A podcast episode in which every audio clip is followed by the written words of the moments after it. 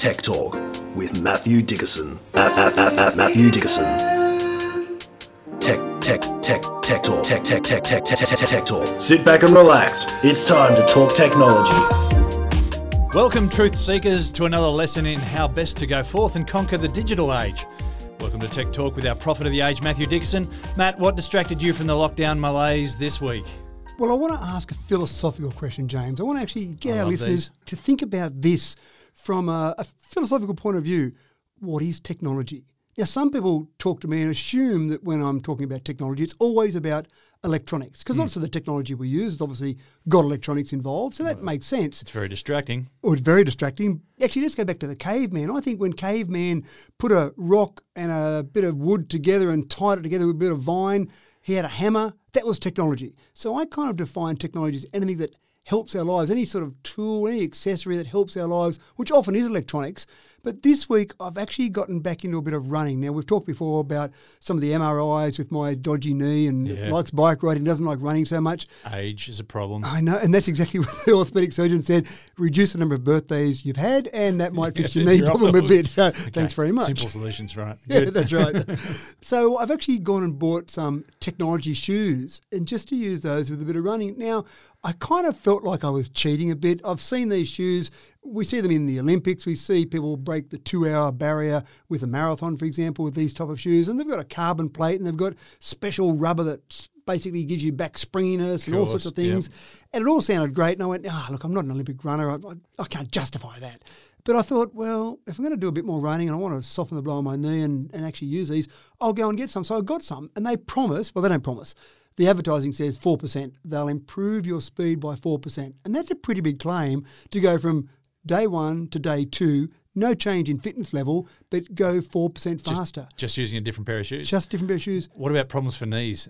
Well, they actually do soften the blow on the knee a bit, so it does actually make your knee feel a bit better. But blow me down, four percent faster. Put on this pair of shoes and oh, I ran four percent faster. And I do feel like I'm cheating. Is there confirmation bias there? Were you expecting to go four percent by, uh, faster and so therefore...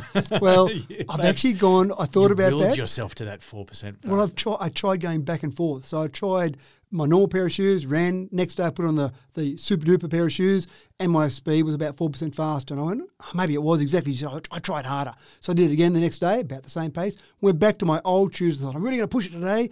And I was about four percent slower. Yeah. So it was quite incredible. And so then I started thinking, well, is this cheating or is this okay? And then I thought, well, hold on, you've got push bikes. I ride a push bike that's carbon fibre and got carbon fibre wheels. And that's certainly better than bikes I used to ride that were old steel clunkers and heavy wheels.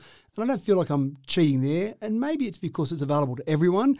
Sure, we have Tour de France riders in the past that have obviously been cheating, but that's been doing things that have been illegal. All the stuff we're talking about here with shoes or bikes, mm. that's all legal. What's the difference between legal and illegal? I'll leave that to other people to, to define that. But it's all about taking what we've got in terms of our human body and somehow trying to make it better, whether that be through carbon in our soles or stiffer bikes or swimsuits. Remember years ago, in fact, yep. some of them were ruled illegal in the end, but swimsuits, some of the Olympic swimmers can swim faster because they've got different swimsuits on. So all of that's technology. Well, that, that's the trick of uh, for the Olympic Games committee, isn't it? Just to find where the line is. But mm. uh, I guess, yeah, unless you drag everyone back to doing it in the nude like they used to do back in the old days, um, yeah, uh, I reckon, uh, yeah, it's, it's really, you know, if you've got the right tools, then you're... Uh, You give me a mental image now, James. I'm just imagining on the, on the starting blocks. Well, I was actually it's difficult to do pole vault without that technology. If you're just going to work with a bit of bamboo, you well, that's true. And well, that's technology still, a bit of bamboo. But, absolutely. Uh, so it's interesting. So I'd actually say to our listeners, send in your comments, ask at techtalk dot digital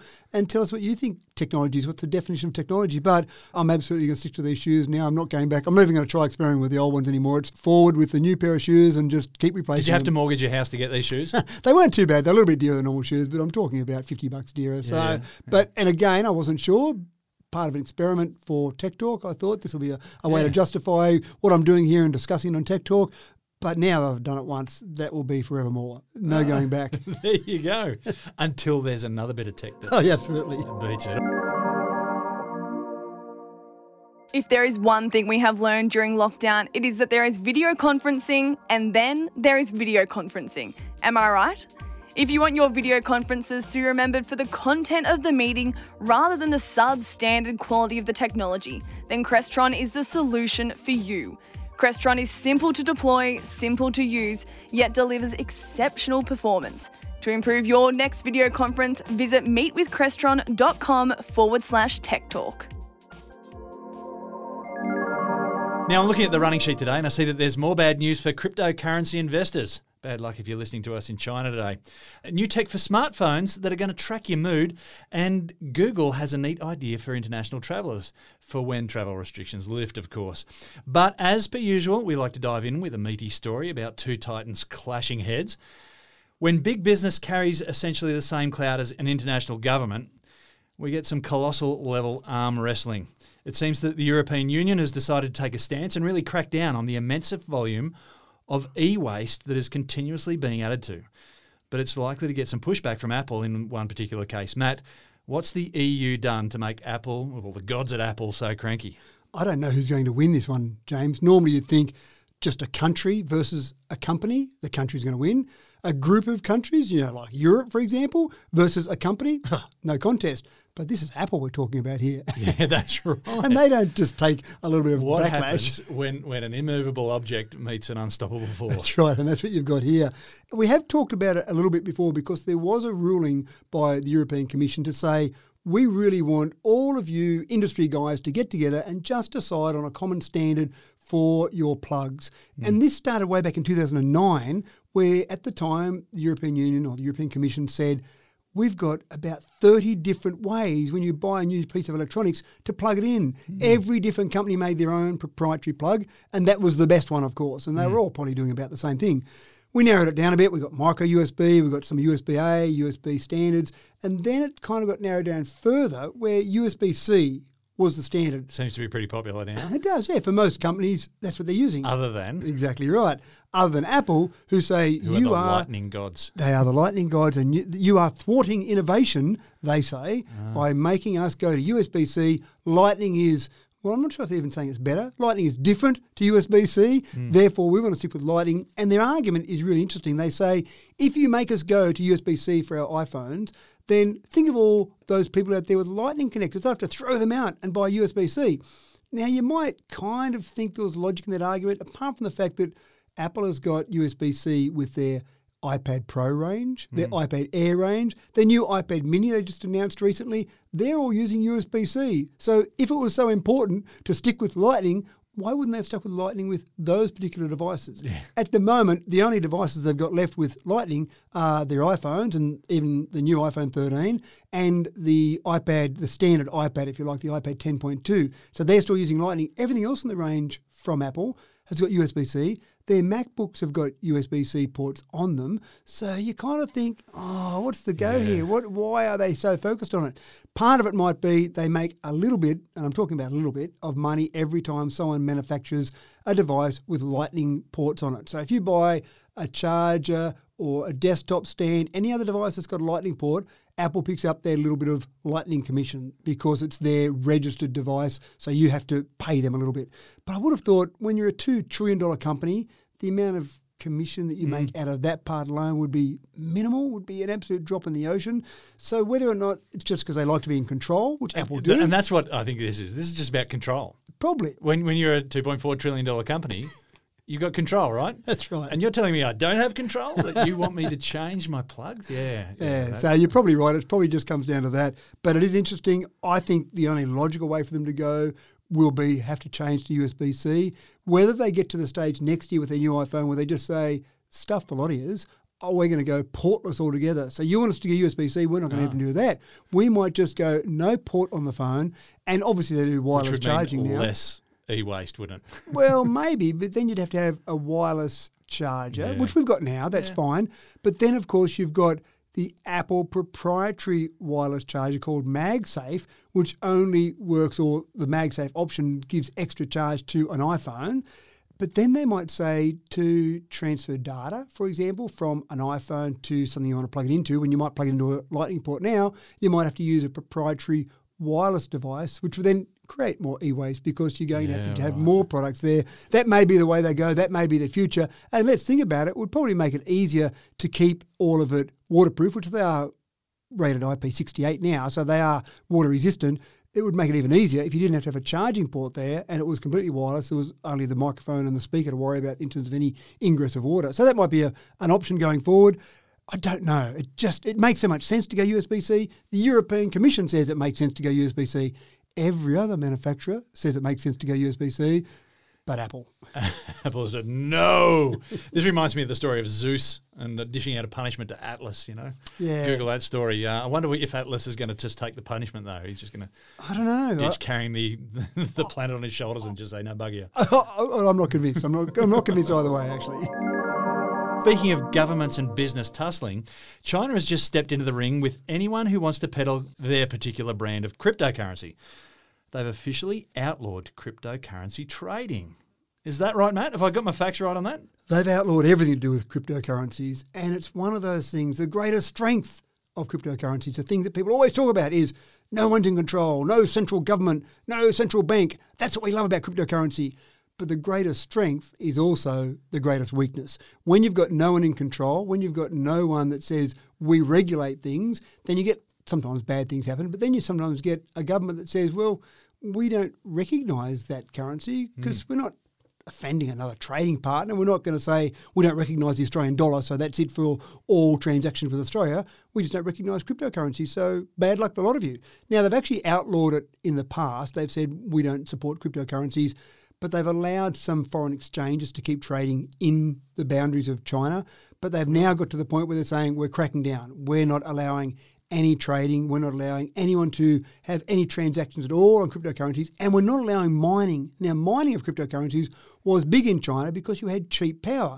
And one of the things you need with crypto mining, we've talked about it before, people sometimes steal power yeah. so they can mine cryptocurrency because it costs you more electricity to mine the cryptocurrency than the cryptocurrency is worth. If you get the power for free, if you steal it, or if you get it cheaply, for example, in China, you might say, oh, it's still worth mining cryptocurrencies. But they've actually outlawed that altogether now. So that's interesting. Now, cryptocurrencies, obviously Bitcoin is the biggest one of those. Bitcoin dropped U S two thousand dollars on the news of this announcement alone. So I've got a big question here. You've got a whole lot of, well, Chinese businessmen who have got a load of cryptocurrency and they've just been told, sorry, that's valueless. There's nothing you can do about that now and unless you leave our shores. Well, and I think that's it. If the Chinese government says something's illegal and you can't do it anymore, well, I reckon I'd probably do it because they're a bit scary sometimes. Yeah. Uh, no offence to any Chinese people out there, but sometimes when the Chinese government speaks, then people have to listen. That's Otherwise, right. there are consequences. So you're right. If you're a cryptocurrency advocate in China and you've got a few dollars tucked away in cryptocurrencies. This is more than just the mum and dads. This is, this is the people who've got lots of money. Yeah, that's right. And it's in cryptocurrency. So I think you're right. I think leave the shores, cash it all in and then get out of it. But wow. there have been some unbelievable scams and I thought it'd be worthwhile just touching on a couple of the ones that I looked at because we've talked about some of them in general terms in the past, but this is the problem. This is where I think the Chinese government's concerned. They're concerned about their lack of control for a start, but also yeah. their citizens and what might happen. And one of the scams I found... Hang on a second. I, I just feel like this is going to be a ha-ha-ha, told you so sort of thing. I'm well, waiting for this. Yeah. well, not not necessarily. I suppose there's nothing inherently wrong with a cryptocurrency in terms of being a scam, but because people don't understand it, and because it's so complicated, it makes it easier to scam people. And there was one, there was Doctor Ruja Ignatova. And she sounded impressive. She had a degree, a doctorate. She was a doctor of philosophy. She was out there spouting her new cryptocurrency. She had this one called OneCoin. It was going to make Bitcoin be forgotten about. It was going to be so big. And she toured the world, talked about this. People invested, and they haven't been able to find out exactly how much, but anywhere between four billion euro and maybe up to fifteen billion euro. Oh, what? And then one day she was meant to talk at a conference and she didn't turn up.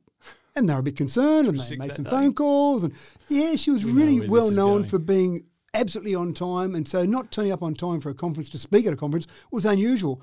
But surprise, surprise, they couldn't find her. And they haven't been able to find her since. And that was a couple of years ago. So somewhere in the world, there is this person with up to fifteen billion euro. On a luxury yacht. Oh, absolutely. Off the owning, coast of Dubai. Owning a fleet of luxury yachts. And I reckon with fifteen billion euro in your back pocket, you could probably change your identity. I reckon that'd be enough to pay someone to make you disappear and someone new appear. James Eddy version two, maybe. So that's what's happening with that one. And again, it's not cryptocurrency that was bad.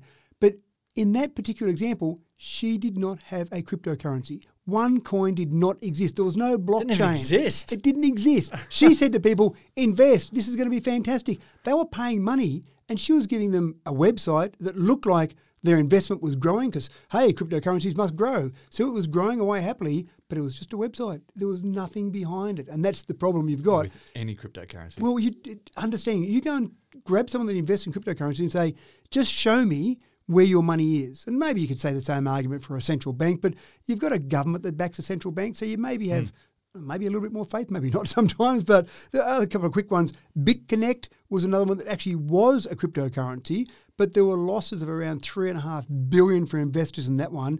And again, there were some alarm bells that should have been ringing. When people were advertising BitConnect, they said, invest in BitConnect, this is a new cryptocurrency. It will gain one percent compound interest per day after your investment. Now, if anyone says that they're going to gain one percent per day compounding, you've probably got to say, so, how? Is this too good to be true? That's a logical question, James. That's too logical. So three point five billion dollars was invested based on one percent per day. And surprisingly enough, it collapsed, and it was found to be a Ponzi scheme. No surprise there. Uh, Thodex was, I actually like this one. I don't really like it because it was people obviously stealing money, but they tricked investors into placing two point two billion dollars into this fake exchange. But what happened was you were told, invest your cryptocurrency in this one, so transfer your cryptocurrency to me, and in return, I'll give you some of the, and I know we've talked about the pronunciation, Dogecoin or Dogecoin. Yeah. You'll get some Dogecoin in return. People went, okay, and you would double it. You would double, so you give me one unit of your cryptocurrency, I'll give you double that number of units back.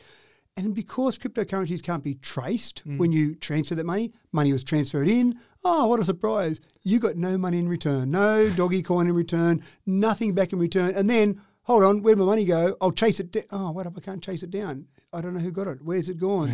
So two point two billion dollars was done in that sort of format. Ah. Um, Kaspersky, which is a security firm, I'm, I'm quite familiar with Kaspersky. I've done a bit of work with them over the years. They said there's more than fifteen hundred scams in the first half of this year alone that were based on cryptocurrency scams. So I'm not saying cryptocurrency is bad, James. I'm just saying there are a lot of scams that seem to be associated with cryptocurrencies because it's so complicated and because people don't understand it.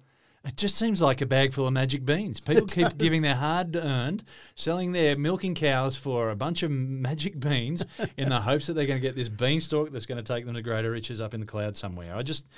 Hmm. I like your example you've used before with the Emperor's New Clothes, yeah. where it is everyone saying, get onto this, James, because can't you see? You must be stupid if you can't see how good cryptocurrencies are. You must be an idiot, just like the Emperor's New Clothes. And, mm. of course, people buy their cryptocurrencies and do they get it back? I had one guy who actually was quite... legitimately buying some cryptocurrencies, but he told me he was convinced they were real. I think they were, he did actually have some Bitcoin, but he just couldn't get rid of it. He didn't, couldn't work how to cash it in. It had gone up in value, supposedly, but he couldn't work out how to cash it in. And that's the other challenge. You've got to be able to work out a way yeah. to trade these cryptocurrencies. It's not as easy as just going to your local bank or getting on the stock exchange, the local stock exchange. There's a complicated process. Uh, yeah, I don't know. Maybe yeah. eighteen thirty-seven, Hans Christian Andersen had it right with the Emperor's New Clothes. And I live my life with fables and um, children's stories, uh, and the lessons that they teach us.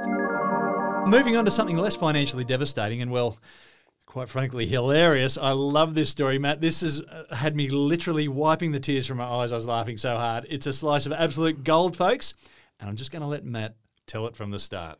Well, in New Zealand, as they do in many places around the world, local council meetings are put online. You want to keep in touch with your local democracy. You want to see what's happening. Then you go online and you have a look at that. But you kind of need a vested interest to go online and you have want a look to, at it, don't you? You want to be pretty focused on it. You want to have right. something that involves you or there's some decision that might impact your local community. Mm-hmm. So they're pretty excited at a local council meeting if they have maybe one hundred views because that mm. means, wow, one hundred people in our community were interested in Talking what happened. About something very interesting there, That's right? right. That must be a really, really hot topic they're discussing there. One council in New Zealand, the Waipa District Council, had two hundred ninety thousand views on one of their meetings. And it wasn't even their council meeting. It was just a committee meeting. It was their finance committee meeting. And you think, wow, I don't know how many people are in Waipa, but there's not two hundred ninety thousand. So everyone in Waipa supposedly viewed this council meeting more than once, multiple times, multiple times, over and over. Check the comment section. Check the comment section. And then a bit more investigation found that actually, it was being viewed by people all over the world. Not by people in Waipa, but people all over the world. They're talking about stuff that interesting. It was so interesting. And then further investigation found that actually people were just putting it on, playing in the background because it was a perfect meeting to trick your boss, your parents, whoever, into thinking that you were working really hard. I love it. I think it's fantastic. So there were some comments there. One guy said, I've played this at least ten times because it just sits there in the background. Anyone that walks into my room apologises. You point your ears, you point to the screen. That's right. Oh, sorry, I didn't realise you were in a meeting, and they walk out again. Uh, one guy said that he got caught by his wife saying, hold on, that sounds like a foreign accent. Oh, it's an international meeting I'm in at the moment. So yeah, he was in this the, is a big deal. That's right. He was in the U S and there was these New Zealand accents coming through. So, so kids are putting comments on there saying that they just get in there and play games on their phone while they play that in their computer and let their parents walk past and, oh, well done, son, you're working your way hard there. So I couldn't have predicted this in terms of a way an online meeting would be used in some way, shape or form. It's I, just I one of those random things. I think it's absolutely masterful, and it's another great thing to come out of uh, from our Kiwi cousins. That's right. Yeah, look, I, I thank them for Taika Waititi. I, I thank them for the Hunt for the Wilder People, the, the Flight of the Conchords, Rhys Derby, and now this. I love New Zealand. I love them all. So for anyone that wants to know, it's a one hour forty-four meeting. So if you've got one hour forty-four that you need to burn up or trick some people into it, it's a good meeting. And then, of course, you can play it over and over and people will just leave you alone. That's right. uh, I think that's fantastic. Time to come back down to earth with some more serious business. Uh, New South Wales Police developed a new plan using tech to assist them to locate missing people. It involves sending emergency alerts to phones in a particular area, but there's been a backlash. And we need to get back to square one now. The really disappointing part about this is that the technology involved in this was brilliant. They got together, the three major carriers in Australia, Optus, Telstra, Vodafone slash T P G. Mm. And they said, we want to be able to target someone, geo-target someone, or everyone, sorry, in an area where there's been a missing person, where there's been an incident. We want the community's help. And the best way to do it is to say, all the people that were in this area at this time, get a text message on their phone. So the technology there, I went, wow, that's mm. really impressive technology. And to get the three different carriers together and combine their mighty forces and give that information to the public, what a great thing for the community. And it's got to be done, you know, like for missing people, it's got to be done quickly. Well, well, I think about these cop shows in America where they, they interview someone, you know, weeks later and say, hey, did you ever see this person walk in your shop or whatever? Yeah. And you know, if that question was asked to me, yeah, I might have seen them. you right. know, I've got no idea. And you know, put me up, gun to my head, and no, I'm still probably going to go um and ah and, and whatnot. But you've got more important things to think about than a person who saw it's all about shop randomly. Yeah. That's right. If you can say to someone, did you see someone an hour ago compared to two weeks ago? Absolutely. Mm. There's a big difference there. So getting this information out there. And if you got the information out there quick enough, it may well be that this person's still walking around. It might be someone with dementia, for example. They're a bit lost. And someone might say, actually, I, I did see someone just a minute ago. I might just duck back up the road and see if they're still there. So that immediacy is really important. So absolutely fantastic. Well done to the police. Well done to the carriers. But mm. the problem is we've been told for how long now? Don't trust those text messages that come in, especially that have got a link in them. They're obviously a scam, and there are so many scams. We've talked about them before. FluBot's the most famous one that we've yeah. talked about before. So all these messages come in, and we're learning to ignore them. If it's not from someone that we know, ignore that text message because it's obviously a scam. The problem with this one from the police is they are putting a link in there. They say, please click on this link, and you can see a picture of the person we're looking for. Mm. Oh, well, that must be okay. It's from the police. I'll click on that link. Oh, hold on, that wasn't a picture. That was something that infected my phone with a virus. Yeah, and this is wrecked because of naughty, bad people. Absolutely. Now, a little bit of naivety from the police. They actually said, oh, it's okay. You'll know it's from us because every phone message that we send out comes from the number four four four, four four four, four four four. And I just I felt like ringing the guy that actually made that comment saying, do you know how easy it is to spoof a number? Mm. I play around with it with friends of mine where I'll spoof a number where they've made it look like they've sent themselves a message. So they'll get a message on their phone and they'll go, hold on, James Eddy just sent a message to James Eddy. How did that happen there? So you can have all sorts of fun with spoofing messages. You can do it for fun. You can do it for cynical reasons, or you can do it because you're a scammer. But when they said that, when they made that announcement, I went, oh no, every scam we see from now on is going to come from the number mm. four four four, four four four, four four four. It's just so easy to spoof that number. I think the secret here is what the police have got to do is they've got to say, we think there's someone in this area, send the message out still, no problems at all. Please go to your local police, please go to a local website, please go to a local Facebook page, yeah. have something there that's not a link in the message. So if someone's interested enough, they can say, I'll go and have a look for that person. But as soon as you put that link in there, and there were comments on one of the stories I read about this where people just said, oh, I've seen one of those messages. I deleted it immediately because I assumed yeah. it was some scam that was going on. And you're right, because of people doing the wrong thing, this is something that would be really positive. This is something that we could actually get really good results from, except there's some idiots out there who want to take advantage of everything we've got. Yeah, and put that one in the file for great ideas. It would have been good if everyone was nice and played by the rules, I guess. Yeah, I'm, I'm not sure if there'll be some solution. Maybe there's some cyber experts working on some sort of solution now to make it legitimate in some way, shape or form. I can't think of one at the moment. But again, you do that, then there's probably going to be scammers who will work out a way around that. Mm. And just to give you that bit of information, ScamWatch said that already they're receiving this year five thousand complaints of phishing scams every month, and about fifty-two point six million has been lost in scams, online scams, this year alone. So it's yeah. big business for those scammers, and if they can see another way to make themselves look legitimate, they'll be all over it. Yeah. I guess back to photos on milk cartons or whatever. For yeah, that's people. A good idea, actually. I like that one.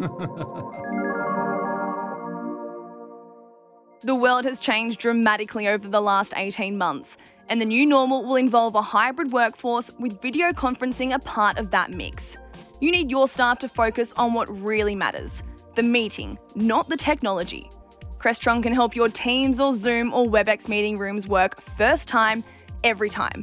Because Crestron is all about you. It is simple to deploy, simple to manage, and a joy to use. To use video conferencing that adapts to the way you want to work, visit meetwithcrestron.com forward slash tech talk. I'm worried about this next story. Are you going all hippie on me? Smartphones already tracking all sorts of data stuff on it, like the step counts, heart rates, et cetera. Now you're going to tell me that an iPhone has a mood app to register how I'm feeling? This is some hippie stuff here. Is this the twenty-first century tech meeting nineteen sixty-five cultural headspace? Oh, man. I was actually thinking that it was more like those mood rings. When you yeah, well, that's what I thought as well. yeah, yeah. We like to talk about the Phantom comics and the things we can buy from there, the X-ray glasses, but the mood rings were the classic, weren't mm, they? You'd put yeah. them on and change you'd look at the colour. That's right, the colour would change, and oh, no, I'm in this mood now, or maybe the moon's alive with Venus or something, who knows. But this is actually something that they're trying to take a whole range of indicators and feed them into some sort of algorithm that will pick up our mood. They're working with some universities, as you can imagine. U C L A is the main one they're working with to try and work out the different things people might do. And so then you start to think about it. You go, well, how's my phone going to pick up my mood? Is it going to pick up the but tone of my voice? Why does that want to pick up my mood? Well, I suppose it's part of the whole mental health progress around the world to start to look out for people that okay. are potentially going to maybe do harm to themselves or be in a, a headspace that might be right. We still lose way too many people to suicide in this mm. country alone. I don't know numbers for around the rest of the world, but we lose thousands every year to suicide. And for many of those people, they're the younger part of our generation that have got so much potential opportunity in front of them. So maybe part of the message here is that if we can pick up some of those moods and warn people about their moods before they realise they're in a really dark space, maybe they'll take some action about mm. it, maybe not. Maybe part of it is we really see a big focus on health at the moment, and we talked about things like diabetes and E C Gs and heart rates, all those things that wearables can detect. Maybe they're just saying, what's the next thing we can try and detect? Maybe it is moods. But I started to think about, how would a phone know? What would it pick up on? What were the indicators? And I came up with a few random vague things that it might be able to pick up on.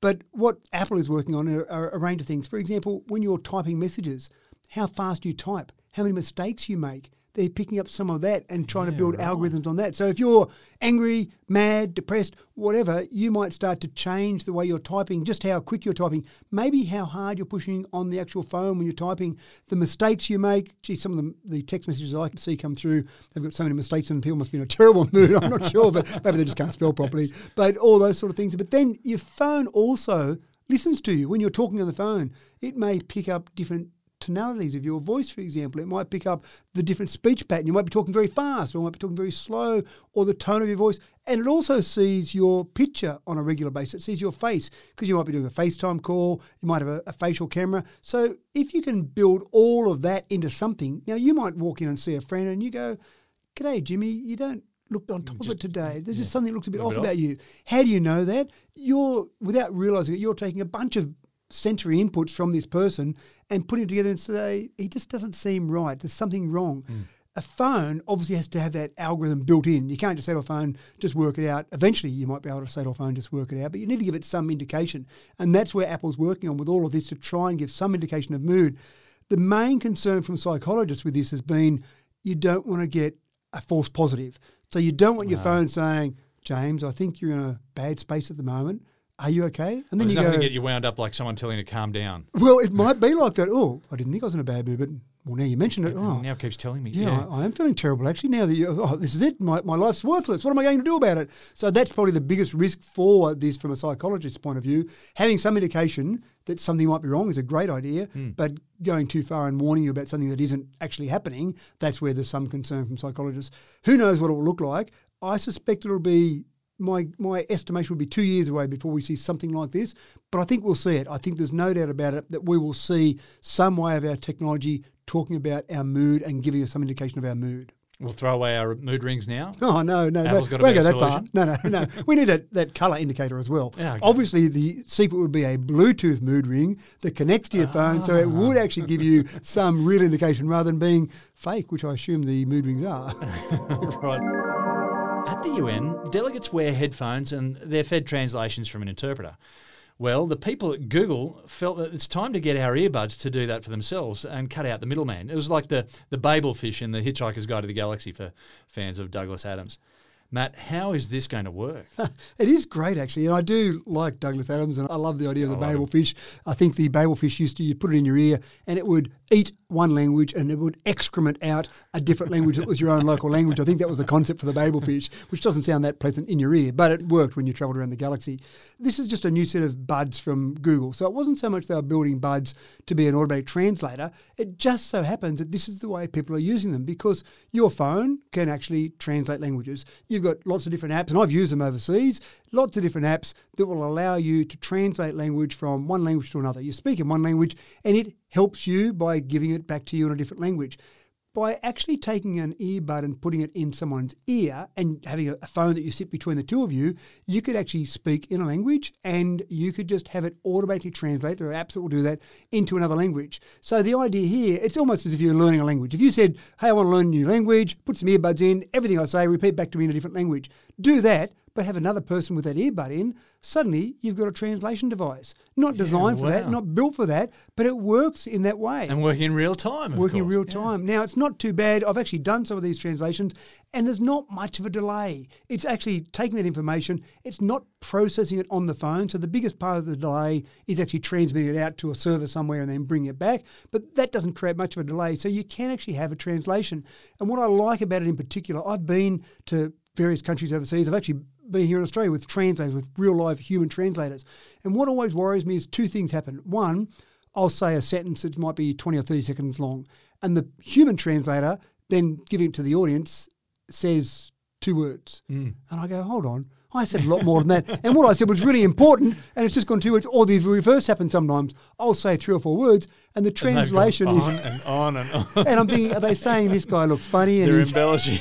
yeah, yeah, right. yeah, right. And then everyone laugh at the point where I nod my head. So with a human translator, you're not one hundred percent sure whether they're getting it right. One of the great things about using these type of translators is when you speak your language, not only does it translate into the other language, but it shows you on screen what it interpreted your voice as. Mm. So in other words, if you said a few words in English and it got some wrong, you would see it on screen, and then you could quickly correct yourself and say, yeah. oh, oh, I'll do that again. Yeah. It thought I said this, but I meant to say that. So you can say it again. So you can see that it's getting your part right. You can't see the translations right because obviously you can't speak the other language, but you hope that it's getting it somewhat right. So not completely glitch-free at this stage, but still very, very practical. Oh, at least it's going to cut down on the amount of charades that has to be played uh, while you're trying to buy something from a fish market in Well, Malta. I, I have used them overseas. I've used these sort of apps, not with earbuds in, but just on a phone, where I've actually spoken into it at a restaurant, in a taxi, those sort of things where you you must get it absolutely right because yeah. you want to make sure that what you're ordering is exactly what you're going to get. Or you end up where you're supposed to get to. That's right. So they do work in those scenarios. And again, I've always relied on when I speak, I look at my phone. Yes, it says the words that I think I said, so let the translation go through. And it also puts it on screen, written on screen, in the other language, so the person can actually read it if they're not sure, if they didn't hear it properly because of it being generated by a computer. But this sort of real-time translation, forget learning another language, James. Just rely on our technology. Google Translate. Yeah. Well, um, I guess uh, the days of me pretending that I can't speak English um, are limited now. So when they're telling me to please stop what I'm doing and get out of their front garden, I can't just point to my ears and shake my head. And no, not anymore, right, sorry. Okay, right. G M Os, folks, genetically modified organisms. A little acronym there that really stirs some people and gets blood boiling, but it also, well, it's potentially an answer to a lot of the world's problems for feeding such a large population. seven point five billion, I think we're up to, or close to these days. Well, a new tomato is about to hit the shelves of Japan, and the question is, is it G M O or isn't it? And so we sort of have to talk about uh, a bit about definitions. Tell us about this tomato, Matt. Well, this tomato is actually using CRISPR, and I actually get a bit excited by CRISPR because I think we'll see tomatoes today, tomorrow humans. And mm. maybe tomorrow is a bit further than just tomorrow. It might be several decades down the track. But the awesome thing about CRISPR is you can zoom in on a particular gene, say, I want to modify the gene and I want to mo- modify it in this way. Yeah. And, and so genes are just A's, T's, G's and C's. Adenine, thymine, guanine and cytosine. Th- four chemicals there that we need to just change the order of in the sequence of D N A. Anyway, sorry, I've taken that away. No, no, that's, that's perfect. I was going to say the same thing, obviously. But that's the thing that is exciting about CRISPR. We'll have people with some sort of genetic problem. It might be heart disease, it might be cystic fibrosis, there might be some sort of genetic modification, and we'll be able to go in and, as you say, cut bits out or yeah, add bits in. Specific bits, zeroing yeah. in on specific bits of your genome yeah. and being able to modify those specific bits. Yeah. So that's exciting. But in the meantime, before we're there, there's obviously going to be a whole bunch of other stuff done with CRISPR. And this first thing that we're seeing here is that the first tomatoes across the world, in fact, the first plants of any description, they're now going to be sold that are being modified or have been modified by CRISPR. So these tomatoes are adding in, effectively, you're getting more GABA. And you'll tell me what GABA stands for because I, I, I struggle with this pronunciation. So yeah, it's, it's pronounced gamma-aminobutyric acid. That's what I was going to say. So basically, they're taking a tomato and making it better for us. So that's great. We've seen sometimes in the past where we've actually done some G M O, as you said. You've had some people who are a little bit focused. Oh, people on... get very, very finicky about this because they don't like the idea of their food being tampered. They want it grown naturally. Mm. But so much of the food that is on our shelves now, I understand, has had some degree of genetic modifications. Well, if you want to talk about it, I guess agriculture over the last two thousand years has been us tweaking with the, the genome of, of those organisms, be it goats, be it wheat, be it corn, be it any sort of product that we've been growing agriculturally. We've been selecting parents for those products and getting better and better yields as a result. And so G M Os are often about increasing yield and increasing shelf life. And that's the thing, isn't it? We have been doing it for thousands of years, but we may not have been doing it through a scientific process. It's probably still a basic scientific process. Let's take those better yielding products and keep using those more. Yeah. But when you start getting bits of other types of products and add them in. Yeah, so, things that aren't related. Yeah, that's yeah. when I think people get really stirred up about it. But it doesn't matter, does it? When you when you go and add those bits in, you're not eating that other particular type of product. You're still eating the main product. Well, I hesitate. Don't quote me on this, folks, but I understand that there was a tomato that we cut a toad gene out using recombinant D N A, and we cut a toad gene out uh, from a toad that, that grew in uh, very, very cold conditions, actually went into hibernation in cold conditions. We were able to take the gene that enabled it to survive those cold conditions, and we plugged it into tomato. Now we could grow these tomatoes in super cold climates, which is a big advantage. And see, that to me is wonderful. That's but fantastic. People don't like, they felt like they were eating toads. Yeah, that's right, of course. Uh, ah, look, toad's okay, isn't it? But you're right, you're still eating a tomato. Now, in this scenario here, and this is in Japan, this particular tomato, which has been edited by CRISPR, the regulators are saying that this doesn't need to come under the rules of genetically modified crops because they're not genetically modifying them, and this is where I get a bit confused. Yeah, look, I think if you're changing the genes, then you're modifying the genes. However, genetically, genetically. There's a technical thing. They're just tampering with the genes that are already there. So I think that's the technical aspect they're taking. They're not actually adding other bits. They're not adding another type of plant or another mm. toad into the tomato plant. They're just cutting out or adding or removing or changing the gene, mm. they're not taking it from something well, else. Well, when we're teaching this in, in a biology class, we talk about a deletion, which is where we cut a bit of a gene out, or we might talk about an inversion, where we flip a gene over, or a duplication, where we take a gene and then make it happen once or twice in that genome.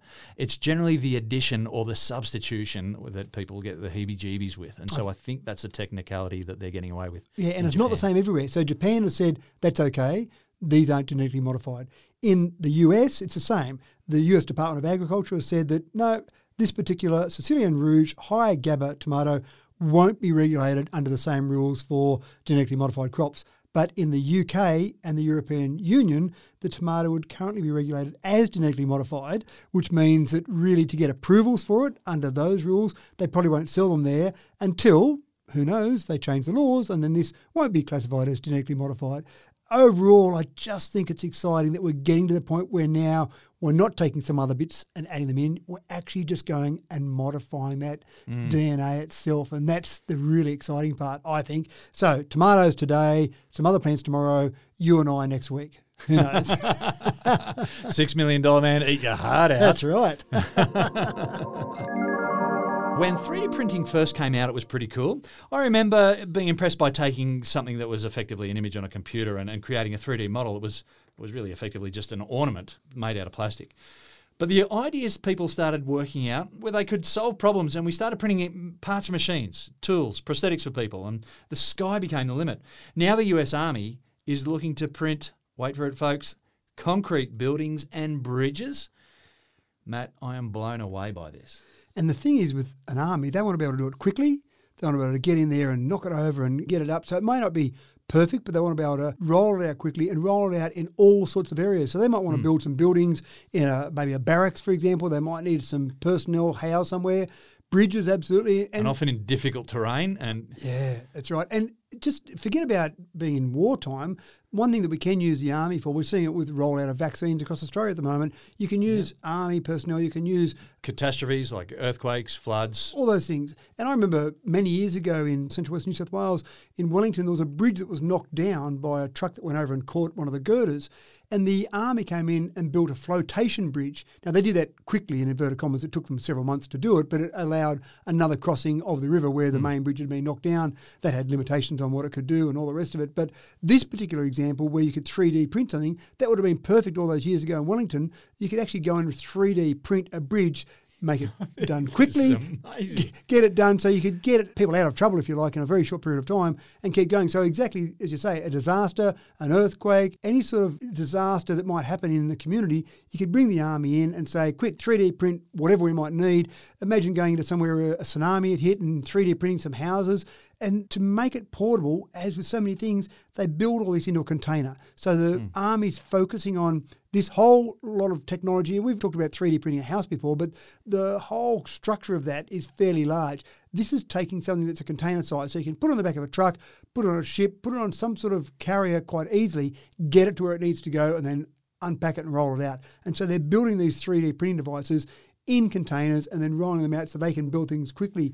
And you're talking about days. You're talking about how to build a barracks, for example, an army barracks within days, not weeks or months. You're talking about days to roll these things out. Well, and not only that, but um, transporting the raw materials as well. Often when you need to build stuff, there's wasted materials in, in packaging, in, in airspace for your, for your carrying and whatnot. So if things don't pack neatly. But what we're looking at here is raw materials, which can pack very, very, very tightly with, with next to no space wastage at all. Um, yeah. And the printer itself. That's right. And what they're also doing is working on being able to take some local raw materials. So if they mm. can't always transport all of that, so concrete's an obvious one. When we've looked at three D printing with concrete before, the concrete's been specially formulated to go through the three D printer. What the Army's saying is there might be examples where we might have some local supplies of concrete, for example. We just need to get the three D printer in there, and to supply all the materials at the same time might be problematic if we could just use those local materials. So they're trying to work on building this, or they are building it, so it will actually be able to work with local materials as well as ones they might transport with them. And that's a real challenge for them. Well, uh, I just reckon three D printing is amazing, absolutely amazing. They're talking about three D printing food when we do long-distance space travel. So you'll be able to have your fresh apple, you'll be able to have your sausage roll or whatever. You just need the proteins and uh, the raw materials that go into that, and you can print that food. That's still pie in the sky, folks. I get that. I look forward to hearing more about three D printing. Well, the logic is a bit like things we talked about before with lab meat, isn't it? Everything's made up of atoms. If we can just put those atoms... Arrange those in, atoms like that. Right. We all it, like them. It, it sounds simple. Just arrange those atoms in the right way. Take the right atoms and put them in the right way. And there you've got whatever you want. And that's what we've got around society. So getting three D printing to that point where it can arrange the atoms in the way we want, as you say, an apple if you want, or yep. a building or a bridge. Without can... the seeds. I don't want the seeds. Well, of course. Why would you put them if you're going to three D print them? Why waste your time printing those seeds? Facebook is in the headlines again as legislation tries to keep up with the internet like an overweight middle-aged man chasing a train down the tracks as after it's already left the station. You know what I mean, folks. Now, the Legal Beagles are looking to pull up some community pages over permitting certain comments to flow pretty freely. Matt, some murky waters ahead here, aren't there? I think the biggest risk here, James, is that we are losing community pages because of this. Mm. And community pages, especially over the last eighteen months, have been invaluable, keeping people in touch, making sure people can stay connected. And they're really important, I think. But it's even simple things. The mountain bike club that I race with, I check on there to see when the mountain bike season's starting as we come mm. out of lockdown and where we're racing at. It's just simple things like that. But now the High Court had a ruling that said that if you're running a Facebook page, you're liable for what some other idiot says on your page. Oh, wow. So someone gets on there, rants off, throws a whole bunch of rubbish over all sorts of people. Sure, someone might come along and say, I don't like what you said about me. I'm going to sue you because you wrote those comments. But hold on, you're the hoster of this page. I'm going to sue you as well. So you let it, you've let it run. Yeah, well, yeah, but it's okay. Worse than that. Even with moderation, it depends how long it's up there for. The court may rule there was damage done, even if it was up there for a certain amount of time. And with these community pages, they don't have full-time people moderating them. No. It's often someone comes home from work and they just jump on Facebook and an hour later they, they'll get around to looking at that. And that comment might have been up there for a day or might have been longer than that. The real issue here is that I think the High Court was thinking of large media organisations that are mm. out there with part of their news service using Facebook, for example, and they've got teams of solicitors and insurances in place and teams of moderators.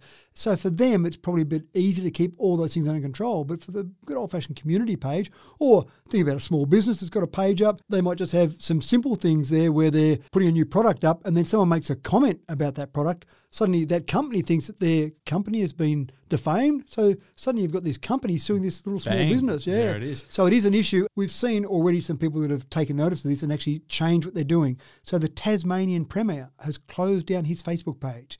The A C T Chief Minister wow. closed down the Facebook page. And those things I think are really important to be able to keep people connected and that yeah, communication people coming. People feel like they're connected when they can can touch base with someone in that f- format. Absolutely right. Now, they could remove all comments from these pages, but one of the things that's really important is, say, for example, the Premier of a state, having people be able to comment on things so you get an idea of whether the things that you're doing are hitting the right chord with the community. But removing comments is one level, but some people have, as I said, just taken the move to remove those pages altogether. So this is, I think, a really disappointing part of it. Yes, there are some idiots out there. They say some stupid things on social media. They say things they would never say to your face. Mm. That's all bad, but we still like the idea that these community pages are out there to help us stay connected and in touch. Goodness me. Well, there's a tool that, uh, yeah, might just fall by the wayside, unfortunately. Yeah, I think we need probably either legislation, as you said, that's a real challenge, or maybe there will need to be some sort of other precedent with some of these community pages to see what happens with them.